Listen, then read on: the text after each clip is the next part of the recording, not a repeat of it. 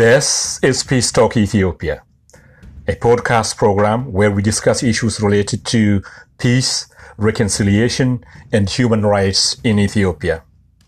This is Peace Talk Ethiopia, and I am your host, Digafi Debalki.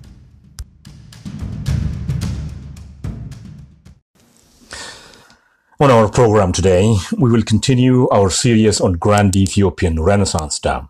On page one, we have our introduction entitled Communication and Conflict. On page two, we bring to you our discussion with Meklit Berihun. In between, we bring our selected songs. Stay with us. This is Peace Talk Ethiopia. And I'm your host, Digafi Debalgi.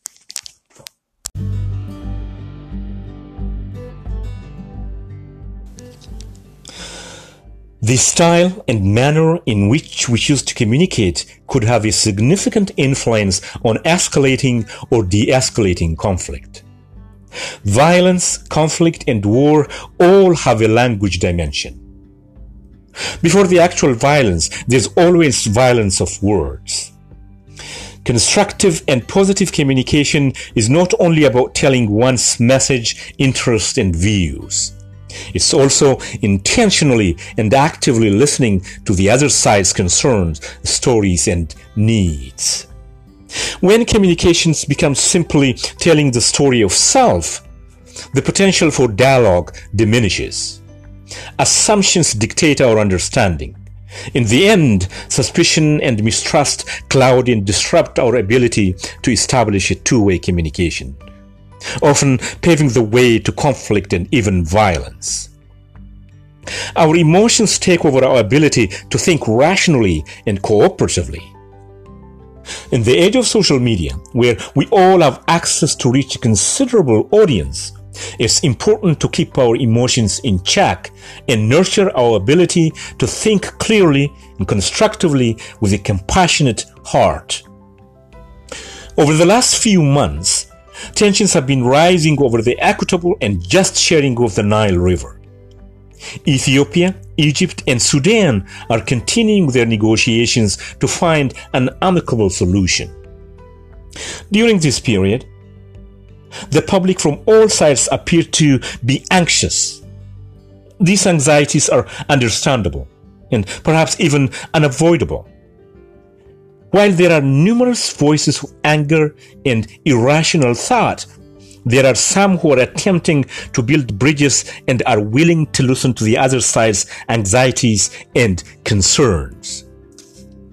Among these, a young academic and researcher by the name of Meklit Berihun stands out. In her letter titled Dear Egypt, in an online paper called Insights, she appeals for understanding and reason. She writes, Dearest, I hear your frustration about the progress or lack thereof on the negotiation over the dam. That is the frustration also I share. I look forward to the day we settle things and look to the future, she says. The letter is a positive example about communicating over emotionally charged landscape. On our show today, we have the privilege of having Meklit Berihun, who will tell us about the genesis of her letter and what she wishes to accomplish through this particular letter.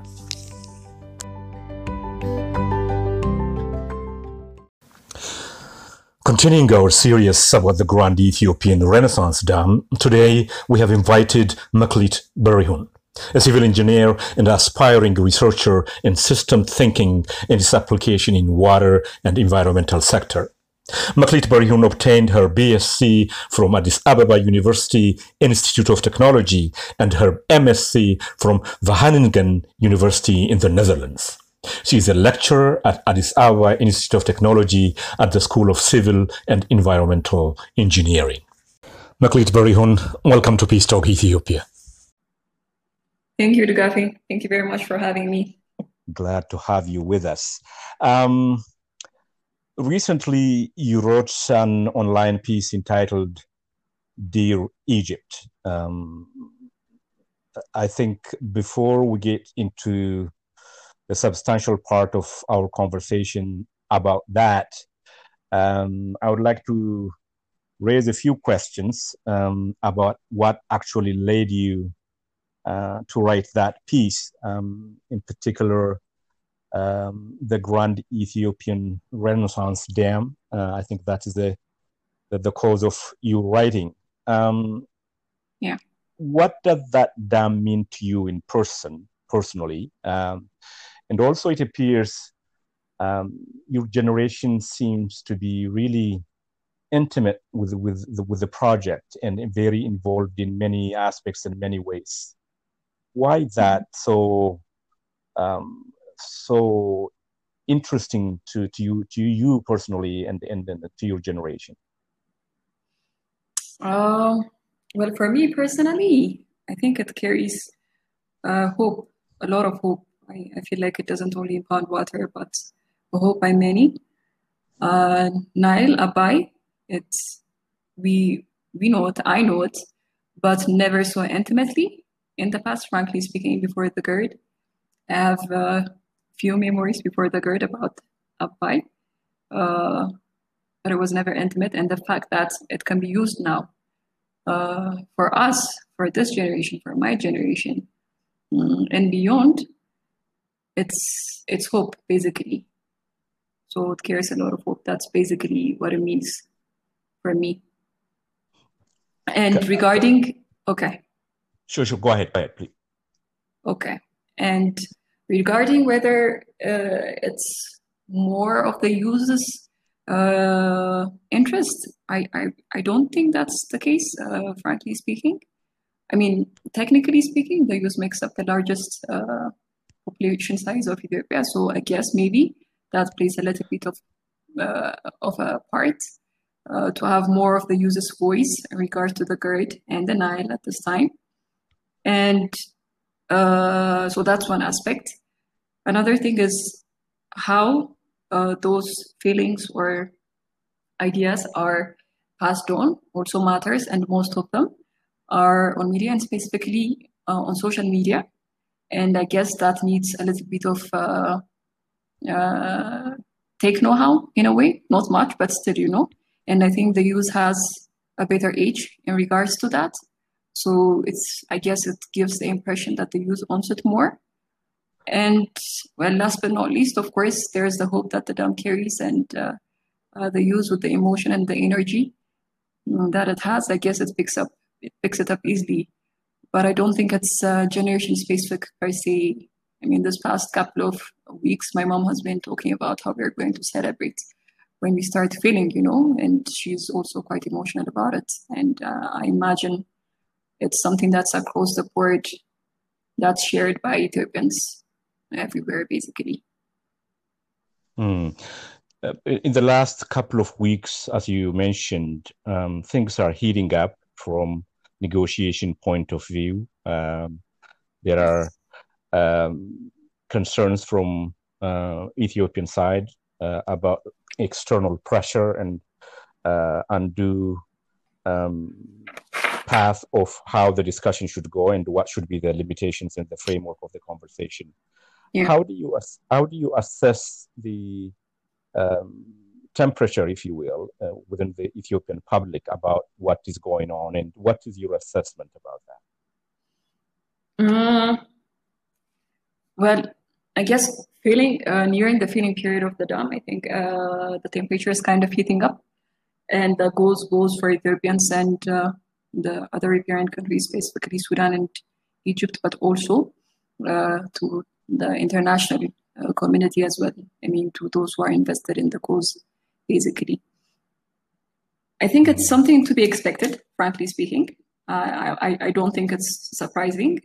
I mean, it's the biggest dam in Africa. It's the ninth biggest dam in uh, in the world. I mean, so it is going to be controversial, and a project like this uh, is not exactly known uh, to be implemented outside of Egypt.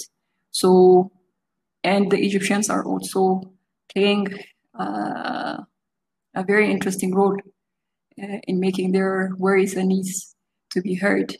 So I guess it's getting a lot of publicity. And well, ideally, I wish it wasn't like that, but it's like that, and it's not surprising.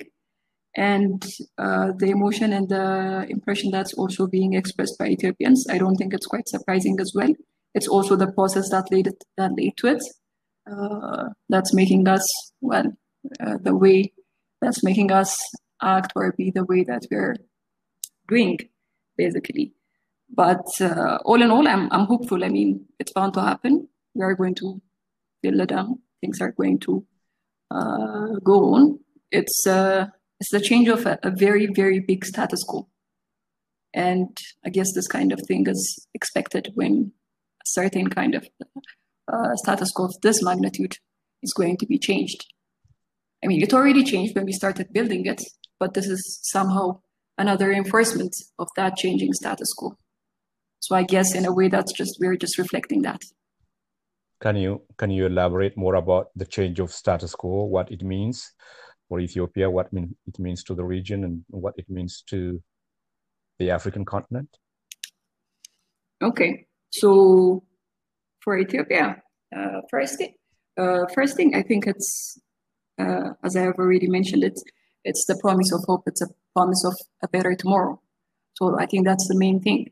And the other thing is it's through Abai, it's through Nile. It's uh, the biggest resource that we have and yet have never utilized until today. And mostly because we basically couldn't, uh, whether it be the landscape or the economical aspect of things, we really couldn't put it to use. And to actually put it to use now, it's just something that's unimaginable, you know? Uh, one of the things that I remember uh, before the GERD regarding Abai was was basically maybe a couple of things. One is just the fountain. It's the great smoke that is Abai, you know, in Tana.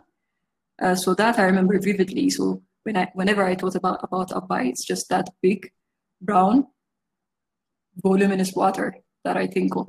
Another thing is just this little bits and pieces of sayings, you know, like uh, uh, well, I'm just going to say it in Amharic, by Madare, Logan So it's always this frustration that has already, that has always been depicted. And to actually change that and put it to use, I think it's, uh, it's incredible. So I think that's that hope uh, and utilization a big resource is the major thing for Ethiopians, basically. And another thing uh, regarding coming to the region and maybe specifying specifying specifying that uh, to Egypt, Sudan, and Ethiopia, that's also an incredible uh, change of status. You know, so it's something that uh, the downstream two riparian countries basically had a sole control over. Uh, they have used it, and it has bear a lot of fruit for them. And now that's going to change. You know, it's something that that they have been used to for thousands of years, and a shift is going to come. So the change of the status quo is not per se as positive as uh, we perceive it to be uh, for them. So it's an interesting change of status quo. Of course, in the grand scheme of things, if we develop, they will develop uh, the regional integration and things like that. There is a lot of promise that comes with it, but it gets it needs a little bit getting used to. Any kind of change will need a little bit of getting used to. So that's one change for the uh, regional aspect. And when we think about it in terms of the continents, in terms of Africa, I think the fact that we Ethiopians, by our own, build something so huge, a big infrastructure, I think it's a proof uh, that says we can do this, you know, we can do it. Uh, I mean, most African countries are reliant on aid, including us. Uh, but to achieve something of this magnitude, I think is nothing less of uh, phenomenal, basically. So just from this, from the angle of actually boosting that uh, mentality of we can do things, I think it's an important thing. Another thing is, uh, well, uh, we are going to sell energy, we are going to export electricity. So I think that's the immediate benefit of that. And the most recent development, uh, actually having the AU uh, broker the deal over the Nile, hopefully they will be successful. I think that's also uh, that's also something useful, you know. It's having that union to be uh, a key player and a very important thing in the continent. I think that's also one game by its own. So uh, this is how I basically see uh, mm. the effect of the GERD. Yeah. Yeah, the the, the, the, Amharic the Amharic expression you used earlier that you know this traveler river with with no you know known end to its destination, which carries a driftwood and wanders around. You know, kind of is more the more popular expression of the the Nile River that you know wanders around carrying a driftwood. Um, but it doesn't have a place to stay or doesn't have a place to, to live kind of literal translation. Um, let's let's let's get to yeah. your your uh, your letter. Um, i would like to i mean this the conversation along mm, from the ethiopian side egyptian side and others uh, is very tense and very um, personal and intimate and sometimes even emotional. Um, yeah what I would like to know is you are not communicating in a conventional way. It's, it's a slightly different way of commu- communication. You um, crafted a very interesting approach to communicate on the other side. Yeah. I would like to know what went to um, in the thinking, what went through you the process of thinking when you say, okay, I'm gonna I'm going to communicate with my Egyptian compatriots or Egyptian friends in such a way. How did that come by? Okay. So, uh, do you want to know the how of uh, the the style itself, or the why of the content, uh, or maybe a little bit of both? Yeah, a little bit of both. The thinking, the style, and and a little bit of both. Okay, so okay, I'll, I'll start with the thinking. Uh, to start with, um, the later was basically my first writing on any kind of media outlet. So I wanted it to be worthwhile to read. Um, so I wanted somehow to put something different from what we are currently exposed to. Uh, uh, but its essence was basically worry, frankly speaking. And uh, if that worry was not there, I wouldn't have written it. And to just say a little bit more on that, uh, there there is a lot of information currently being passed on the issue. Uh, and I think it's actually commendable, especially when it comes to the Ethiopian side. I think it's something that we have been lagging uh, far behind. So it's it's really good that we're actually trying to catch up and trying to inform our citizens and also the international community of what our stand is, of what our truth is. So it's good in a sense. Uh, so that said, unfortunately, there is also this common theme that has become uh, quite recognizable both uh, on information coming out from Egyptians and Ethiopians alike. And that is antagonism per se, and pretty much painting the other as nothing less of a villain sometimes. And maybe that's this is also maybe useful in a way because it's uh, makes your audience sort of be a little bit emotive and somehow also receptive of the information that you're trying to pass in a way. So maybe it adds its own advantage as well. But when that becomes the major uh, theme, uh, and I think it's uh, it can be a little bit uh, dangerous. And maybe I can put this from a perspective of a certain milestone, and um, that's starting the operation of the dam. So, and that's basically, frankly speaking, inevitable. It's going to happen. So before we start uh, the operation of the dam, there are two main issues, uh, basically. But there is one main issue, and that's uh, regarding the agreement that we hope the negotiations will bear. And on this, two things might happen, basically. One, it's public opinion getting in the way of states reaching a much anticipated equitable agreement. And another is also the danger that comes for the state to persuade its constituency that a fair agreement has been reached, if it's in fact reached. Uh, because if the audience is somehow sensitized with different kinds of information already, it's it's going to be a little bit tricky, you know. So that's those two are a little bit uh, uh, worrisome points. And after uh, the milestone of starting the operation of the dam, uh, which is you know inevitable. I mean, what kind of relationship do we want with Egypt, and what kind of relationship the Egyptians want with us.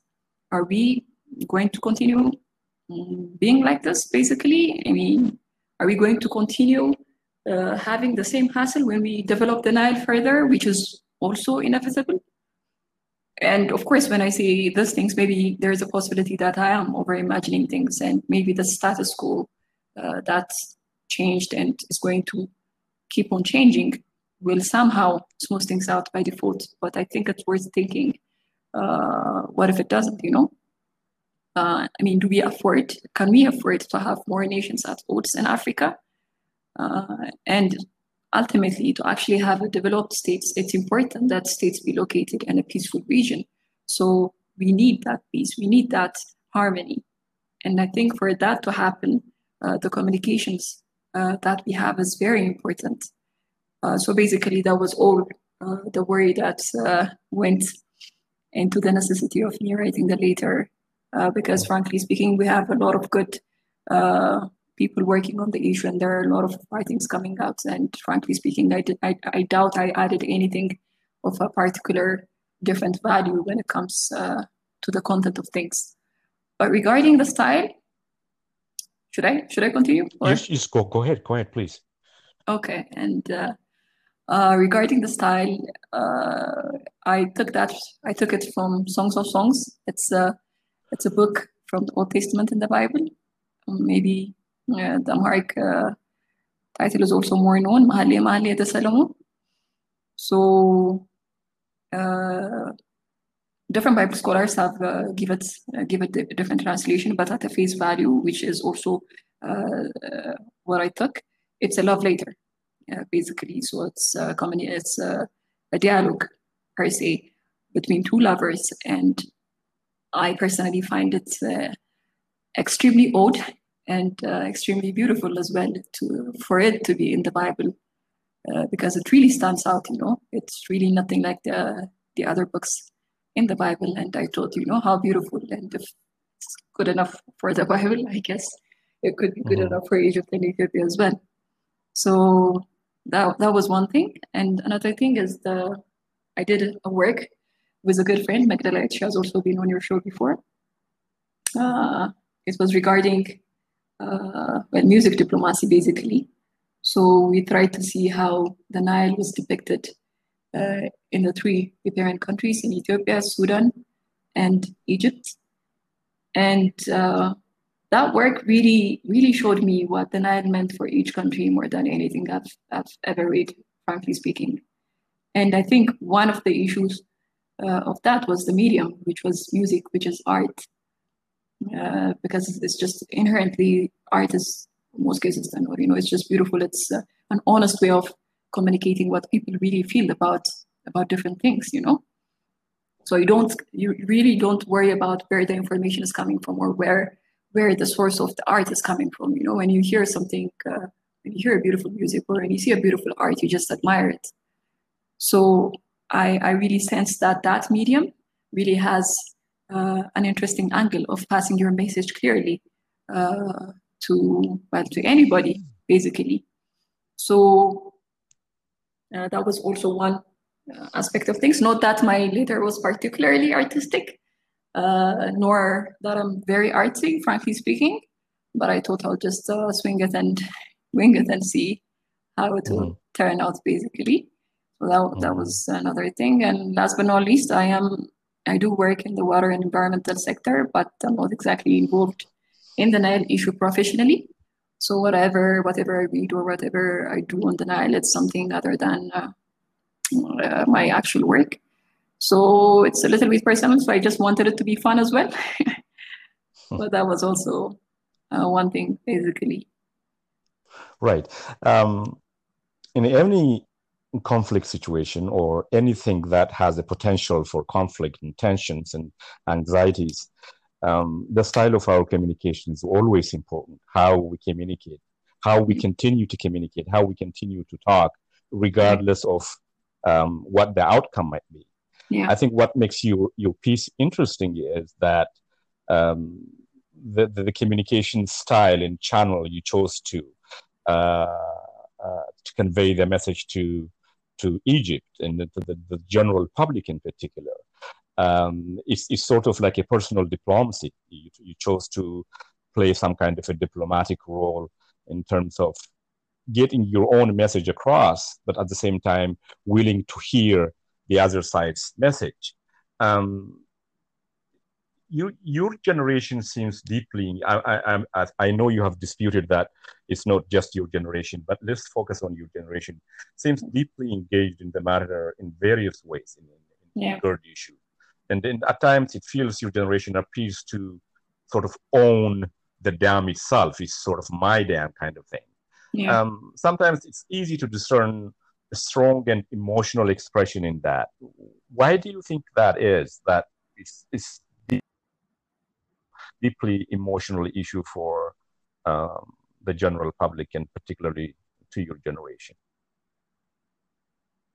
Mm, well, I guess uh, knowing our country, you know, we we are a poor country, uh, frankly speaking, and we don't, unfortunately, don't have a lot of opportunities being provided for the youth yet. I mean, we have come, of course, we have come a long way, uh, but we have even a longer way to go. And I guess that is more frustrating uh, for the youth, you know, because you you struggle, you struggle to make ends meet, you struggle to to plan your future, and I guess uh, the dam has or is painted to have uh, a promise, a lot of promise that can actually be channeled into um, meeting something that we're that we're all aspiring to as a youth. You know, it's not even something extra. You know, it's not even something uh, you know, luxurious or anything. Even the basic necessity of things. You know. Mm, I mean, to make it just a little bit personal, where I, the place that I, the area that I live in, we don't have uh, constant power supply. Of course, that's not uh, se because of the shortage of supply. Of course, the lines, the systems, and everything. Of course, all those have issues. But even that, you know, even that is perceived to be solved by our dam. But it's it's not. It's more than that. So I guess we're just hoping for a better place to call home. I think that's uh, that pushes us a little bit. And of course, as I've already said, there is the uh, there is an energy and uh, there is the uh, emotion that comes with being young, I guess. So that's also a little bit at play, you know. And I think that also manifests itself in the way that we uh, that we handle the issue of the GERD, I guess. But I really don't have anything conclusive to to say, frankly speaking. Mm. Uh, let's let's cross to the other side. Um, have you gotten any responses, any reaction from uh, your targeted audience, um, which is the Egyptian public? Mm, yeah, yeah. I even got a letter back. you might have read it. T- tell us about that. Ah, okay, okay. It was, um, well, it's a reply, so that's good. I got a reply, so it's better than not having one. As to the tone of it and the substance of it, well, I wish uh, I wish it was uh, done differently. So I guess it was. What what hmm? what do you mean by that? Well, uh, I felt like my message really really didn't uh, uh, hit home. I felt like that, but okay. Before I I start on the on the later on the proper reply that I got, I think it's important that I also mention that I really got really positive uh, feedbacks, on personally on Twitter, on Facebook, uh, there were people that the later really reson- resonated with. So I think it's important that I acknowledge that because even if there were few, uh, it was it was good. You know, it's good to know that there are people who are receptive to the idea. There are Egyptian people who are actually open to keep the discussion going. Uh, basically, who are thinking like me. So that was a very good thing. Now that said, uh, coming to the later. Uh, First of all, I don't think uh, the person who wrote who wrote it is actually well versed in, in, the area. So there were uh, few factual, substantial uh, errors. Uh, so that was a little bit disappointing because I felt like I really wanted it to show that I put that I put effort in writing the letter, so that whoever replies will at least uh, put a little bit effort into the work. But I felt like that was not really reciprocated, basically. So that was a little bit uh, uh, disappointing. And also regarding the tone, of course, I, I, I made my point. I made my point as Ethiopian. Uh, there is no point. I also addressed it like uh, an Ethiopian, you know, from an Ethiopian. So it was clear uh, that I was making the Ethiopian's point. So I don't know. But even if I made those points, I really tried, well, in my head, in my opinion, I really tried to uh, make it as respectful and as uh, as thoughtful as possible, and of course acknowledging uh, of uh, the worry of the Egyptian people as well. But I think it didn't uh, come off well. Maybe not. It wasn't good enough, or it was just not taken uh, in good spirit per se. So yeah, I mean, I, I wish somebody else also maybe wrote it. Basically, wrote back. Hmm. Yeah, it could have been better. Hmm. I really think it could have been better. But I don't want that to be hmm. the only face of the reply of Egyptians. Let's let's imagine something else. This is a communication across. You know, it's not a face-to-face communication. You you write somebody writes them back and forth, whether it's social media, on the over the internet, and so on and so forth. Let's imagine face-to-face conversation. Somebody of your age, um, if you had the opportunity uh, to sit down and talk to talk with that person hmm. how do you how do you how do you imagine that what would it look like what what would be your key message I, I know you have communicated through this letter what your fundamental key points are yeah. But what what do you what do you want that person to know uh, in that face-to-face conversation i mean face-to-face conversations and uh, letter writes are too different. Uh, you, you, when you sit in front of somebody, you have eye to eye contact and your gestures and your emotions are clear. Yeah. How do you see that? How do you see that going? Mm, I, I, well, it depends. It, it, depends on on the person, I guess. Uh, I will, of course, as an Ethiopian, as as a person, from the country uh, whose change of status quo is going to work uh, for my benefits, I will have, I think I will have the burden of proof of pushing that it is going to be okay. So I get, I expect that I'm going to be somehow uh, uh, the one who has to sort of guide the conversation uh, to be that of a constructive one.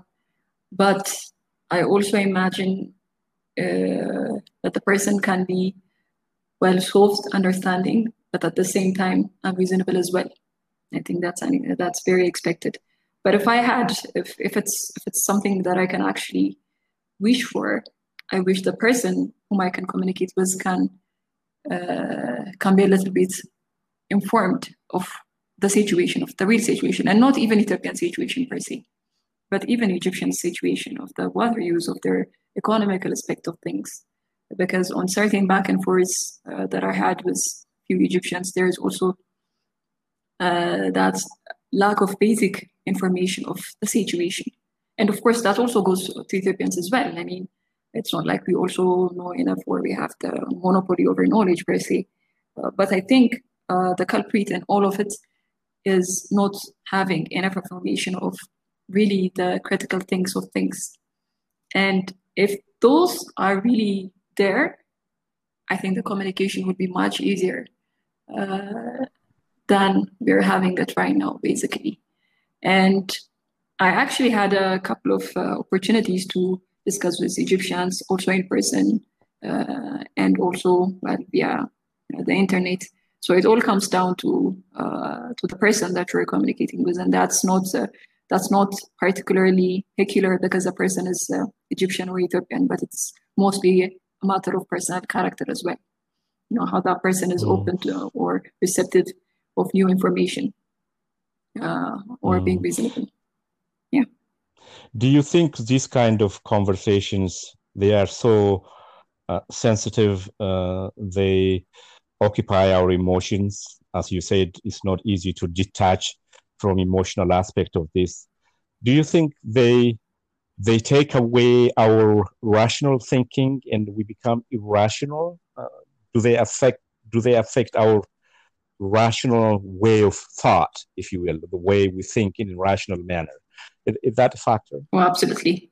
Yeah, absolutely. I think that's what we're seeing now, uh, coming from us, basically, uh, because. The last part of my conversation with Meklit Berihun will continue right after Ali Farka Toure's Savane. Ali Farka Toure, the king of the desert blues.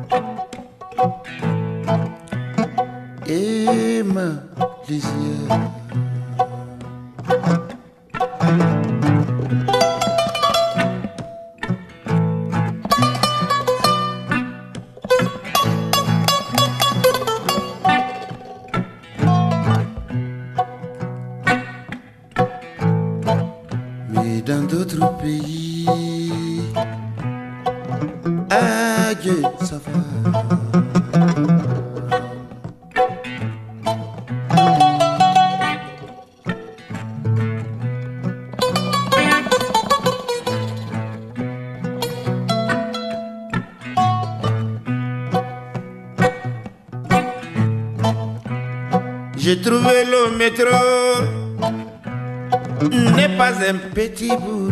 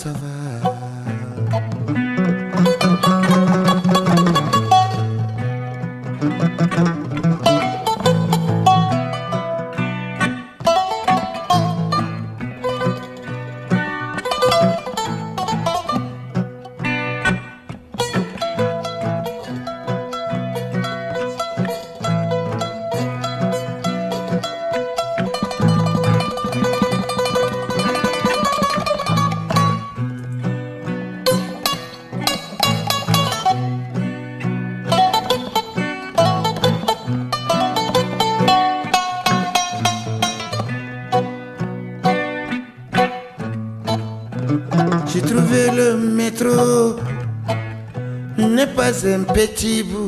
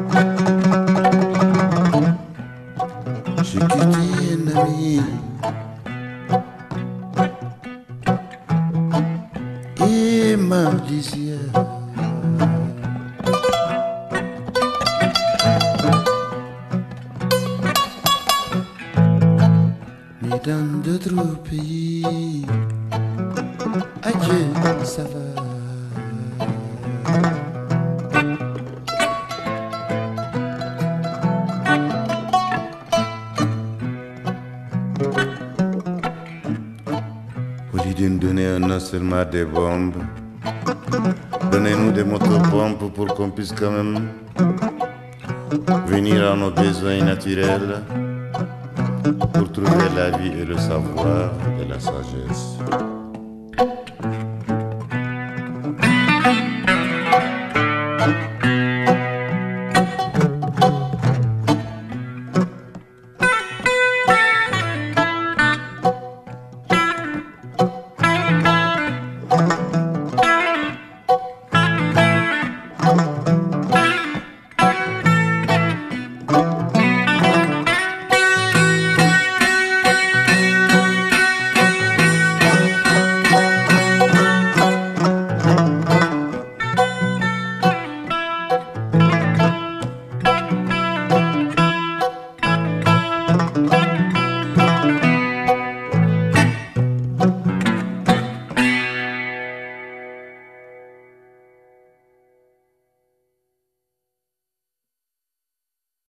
The, issue of GERD has been extremely emotional and um, um, from all sides, from Ethiopians and Egyptians and everybody involved.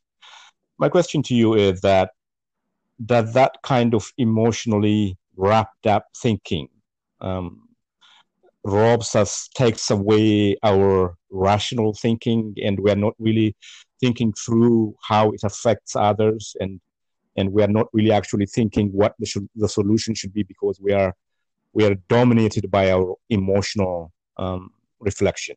Is that is that a factor? Yes, absolutely. I think it's a factor. And I think that goes both to, to Egyptians and Ethiopians alike. Uh, and you can also see that, uh, especially from Ethiopian's from Ethiopian side, how the narrative has been changed or has been changing uh, since the start of the construction of the dam. Because, uh, like the rest of the world, we also believed uh, that the that Egyptians were basically uh, nothing without the Nile, and that belief somehow made us empathize with the Egyptians uh, more strongly than we are doing right now. And of course, I'm not exactly endorsing the idea that Egypt is synonymous uh, with with the Nile or anything of the sort, but that is how it's perceived uh, both by the international community and most importantly by the Egyptians themselves. Of course, we have to be able to slowly uh, change that belief. And I think that that really needs a long time because the Nile, it's uh, it's timeless basically. It's uh, uh, as old as time itself, and so is the Egyptian civilization. You know, it's a very old history, and somehow they have come to believe that the Nile is more than just a water. You know, it's more it's more of an identity, and we just changed that in the past ten years. You know, so that is going to take time, and I think it's important that we recognize that in our communications. I have no doubt whatsoever that we Ethiopians are in our right to use the water. But when we think beyond uh, the GERD and when we think about even using the Nile further, I think it's important that we have smooth relations. And in order to actually make that happen, it's important that we recognize where they're coming from. And of course, it's important that we pass our message of where we're coming from in a way that will make it acceptable for to them. So it's not exactly making it uh, soft necessarily per se, but having at least a little bit of respect in all our communications, you know, uh, because right now the Egyptians are really, really uh, invested in it emotionally, and so are we. And when this is the situation from both sides, uh, it's going to be tricky to get any message across. Uh, so it's it's you're right. Yeah, I think also you, you raised the issue of you know the the the, the this timeless uh, story and civilization in all directions that Nile embodies, but also um, the the narrative itself is a factor in this. I mean, you said Egypt is synonymous with the Nile. Uh, when you go around the world and ask people um, in relation to Nile, very few people know that 86% of the water comes from Ethiopia. And the building of the, the Grand Ethiopian Renaissance Dam really is not just substantive change, it's a change of narrative that actually the source of the Nile, whether uh, reaching Egypt or Sudan, is Ethiopia. Is that is that really unravels and changes you know stories for countries like Egypt, and it becomes really a, a very bitter pill to swallow. Absolutely, absolutely, and it's important that we recognize it because, uh, as I as I've also told you, you know, even for me personally, uh, before the dam, I really thought that the Nile was not really not really Ethiopian per se. You know, we have also both that narrative, frankly speaking you know, and it's because we are finally utilizing it that we're realizing ah, this this water is ours, you know. And I was actually talking to an Egyptian acquaintance once, you know, where she was telling me, you know, uh, growing up, you know, in school and everything, we never knew about where where the water was coming from. So really, that's the reality that they have, and of course, at this point, uh, most of us, most Ethiopians, are thinking that it is some sinister uh, greed uh, that makes Egyptians act the way that they're acting, but it's uh, frankly nothing less of having your identity uh, changed and nodes under your watch, basically. So it's some sort of basically rude awakening, you know? So are we entitled to use the water? Absolutely. Are they entitled to use the water? Absolutely. But they have been used to using that water for a very long time. And now that is going to be challenged and it's going to be challenged even more. So it's not even a matter of being right and wrong, but I think as Ethiopians, we should appreciate that that's, that's not an easy pill to swallow for Egyptians. And I think it would be interesting also for us to think, what if we were Egyptians, basically, you know? Would we have acted any differently? Would we have uh, granted uh, the upstream countries uh, the dignity and and the entitlement that they deserve. It's, uh, I think it's unlikely, you know? So it's not a virtue of being Egyptians, but it's a virtue of being human, you know? It's, it's a virtue of having something that we're used to uh, being taken away. And I think it's important for us to recognize that. I think I'm pretty, I'm sounding like an Egyptian right now, I guess. but that, that, that's, that's really an interesting way of looking at it. And you know, being, you know, being the other side and how how that that feels and and uh, I think it's it's it's always important um, to be sort of looking things from that angle. You know, what if I was on the other side? What if yeah. you know? Uh, I think that that's an important and really really critical point of looking at it. Let's let me ask you um, your your can second. I, sorry, Didafi, can I just add one thing though? Sure. Okay, so I've I've had this discussion with a few friends as well. You know, I'm always saying maybe we should really adjust our tone and things like that. Uh, but I'm not saying every voice should necessarily be of this kind of voice, you know. So I've also noticed that there is sort of a cultural uh, clash, frankly speaking. So there is a certain kind of uh, population that might be also more receptive of maybe a stronger and even a harsher uh, tone, uh, frankly speaking. So I'm not saying that all voices should be voices of, uh, you know, uh, well, reason. Reason is important. All voices should be voice of reason, uh, but a little bit of fierceness, a little bit of uh, strong uh, stand is also necessary. I also appreciate that necessity. So I just wanted that to be clear.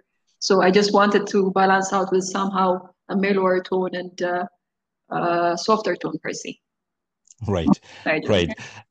Yeah. Um, the second paragraph of your your letter uh, begins by saying, Dearest, I hear of your frustration about the progress or lack thereof on the negotiation over my dam. Can you can you read that whole paragraph for me, please? Okay, sure. Dearest, I hear of your frustration about the progress or lack thereof on the negotiations over my dam. That is a frustration I also share. I look forward to the day we settle things and look to the future together.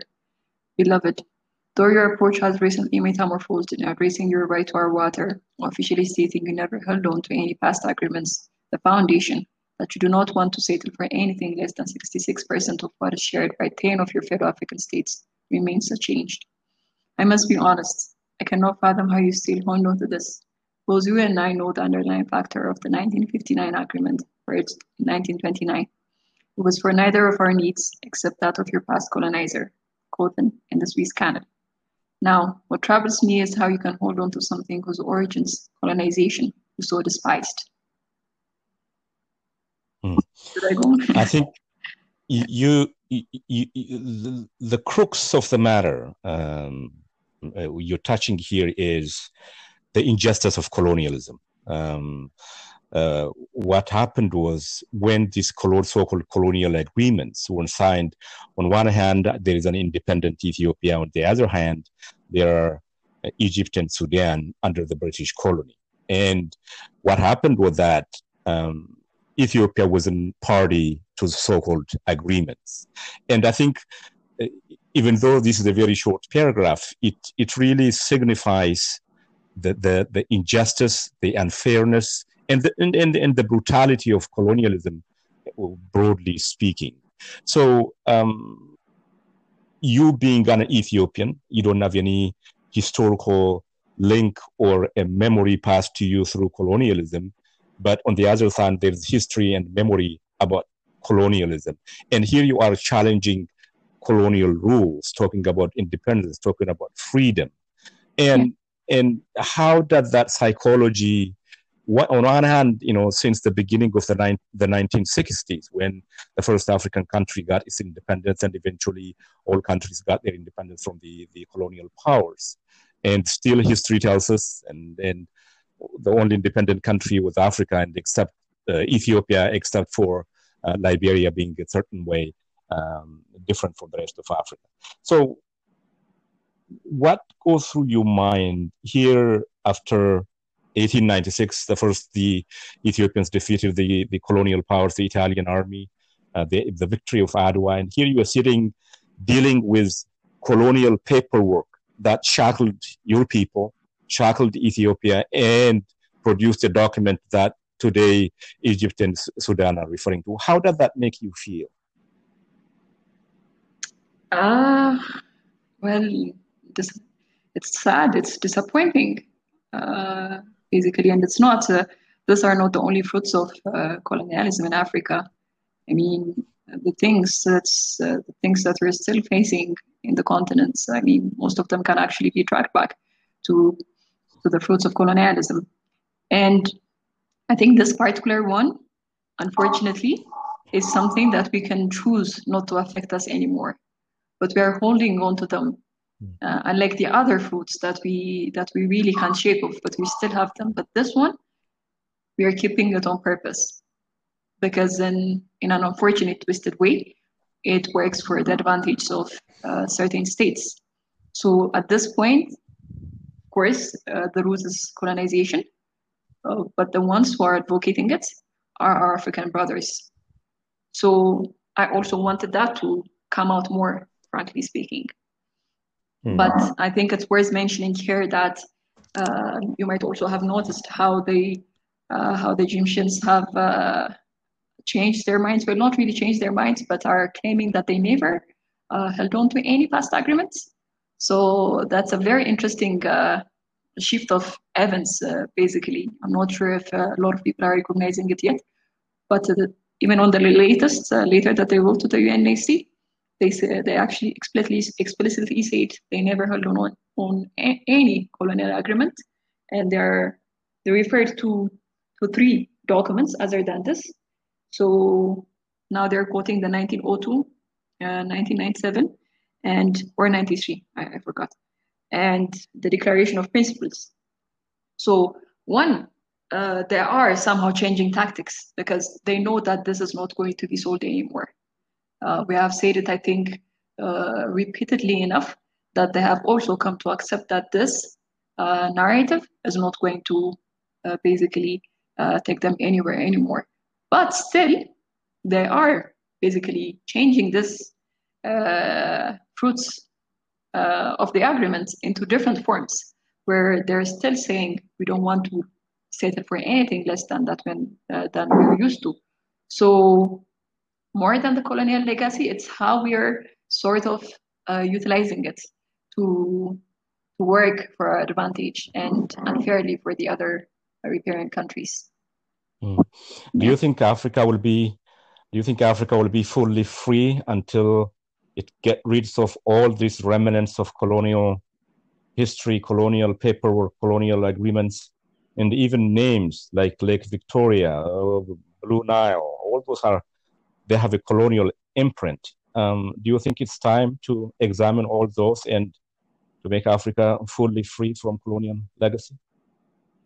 Yeah, I mean, ideally that would be good. Ideally that would be great. I'm not sure if we can get rid of everything, frankly speaking, given our borders and everything. You know, most of them are randomly drawn, and uh, we are still paying the price for that. So I'm not sure how many of them we will get rid of. And of course, it's it's nice to reclaim uh, what was initially ours and to reclaim it fully now. But I think if we start going down that path and it might be it might distract us a little bit from the issues at hand. I mean even if i put it here as a colonial agreement ultimately it's, it's independent african states who are actually on purpose holding on to them. So i think it's important that we also recognize what we choose to hold on to so it's important that we also shift the blame a little bit because then it's also going to be easier to solve these things but the things that we can shake off, the things that we can change, of course, absolutely we should do those. Hmm. We are approaching the end of our conversation, at least for this part. Um, what's next? Uh, do you plan to continue this style of communication with your Egyptian friends? Um, what, what's what's next for for mm-hmm. you? Well, I think uh, definitely there will be one more later about that. I know. uh, haven't I haven't made up my, my, my mind beyond that. Frankly speaking, I wasn't even sure if I was going to write more after this. It all depended on how it's all dependent on how it was going to resonate and if I was going to get a reply and things like that. And I did uh, get a reply, and uh, the reply that I got uh, begs further reply. So. Mm it was also informative. I, I got how there are certain really, really basic things that need to be made clear again and again and again. And uh, uh, for that, I will definitely write one more. before you write that letter, and then before we conclude this conversation, do you have any message for Egypt, your Egyptian friends? Uh, okay. I wish I really had time to think about this. well, I say, uh, uh, trust maybe us. maybe maybe we should maybe we should wait for your letter then. Yeah, yeah, yeah, absolutely. Okay. Maybe that's a better idea. Okay. Okay. Um, Meklit Berihun, thank you so much for your time. We really appreciate your reflection and your thought and this sensitive and, and very emotional issue. Uh, I hope we can get you back sometime soon and uh, discuss discuss some the remaining issues and uh, and uh, we look forward to having you back again here on Peace Talk Ethiopia. Thank you. All right. Thank you. Thank you for having me. All right. Okay. Bye bye. Bye. We end today's program with Nkosi Sikelele, Africa. Nkosi Sikelele Africa, or Lord Bless Africa, is a Christian hymn song originally composed in 1897 by Enoch Sontonga, a Xhosa clergyman at the Methodist Mission School near Johannesburg. The song became a pan-African liberation song, and versions of it were later adopted as the national anthems of Zambia, Tanzania, Namibia, and Zimbabwe. In this version, Miriam Makeba, Joseph Shabalala, and Paul Simon join Ladysmith's Black Mambazo. Nkosi Sikelele, Africa.